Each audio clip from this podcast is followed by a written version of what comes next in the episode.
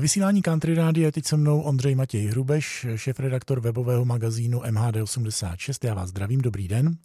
Dobrý den. Dnes si nebudeme povídat zrovna o optimistické záležitosti, ale třeba se to ještě nějak vyvrbí. Středočeský kraj má v úmyslu eh, neobjednat osobní dopravu na některých železničních tratích. Co o tom víte? Máte slovo.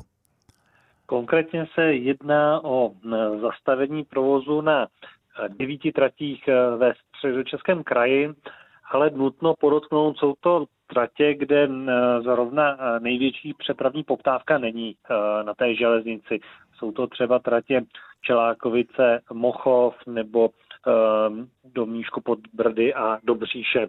Jsou to vlastně železniční tratě, které nejsou zrovna nejrychlejší a tak vlastně do těch obcí v tom středočeském kraji jezdí rychlejší autobusová doprava. Eh, jak si myslíte, že to celé dopadne a v jaké fázi jednání to je?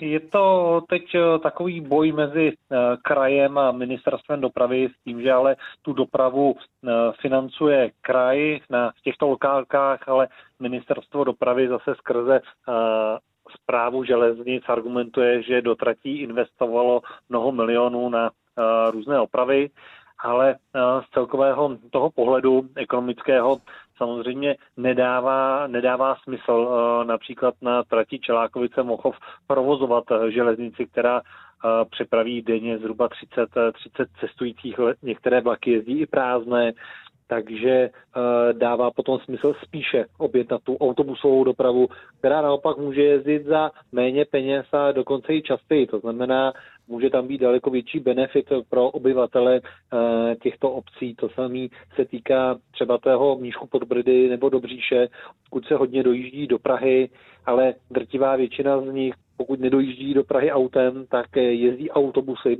které jedou po, po dálnici, jsou tam i expresní spoje, ale vlakem do Prahy vlastně běžně e, nikdo, nikdo nedojíždí.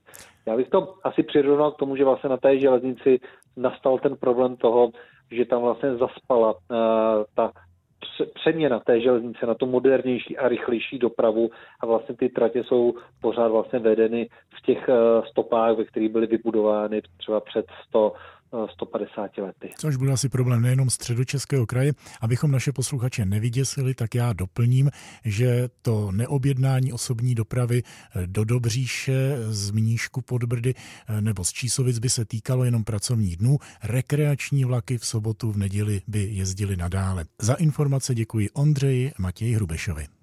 Já taky děkuji a naslyšenou.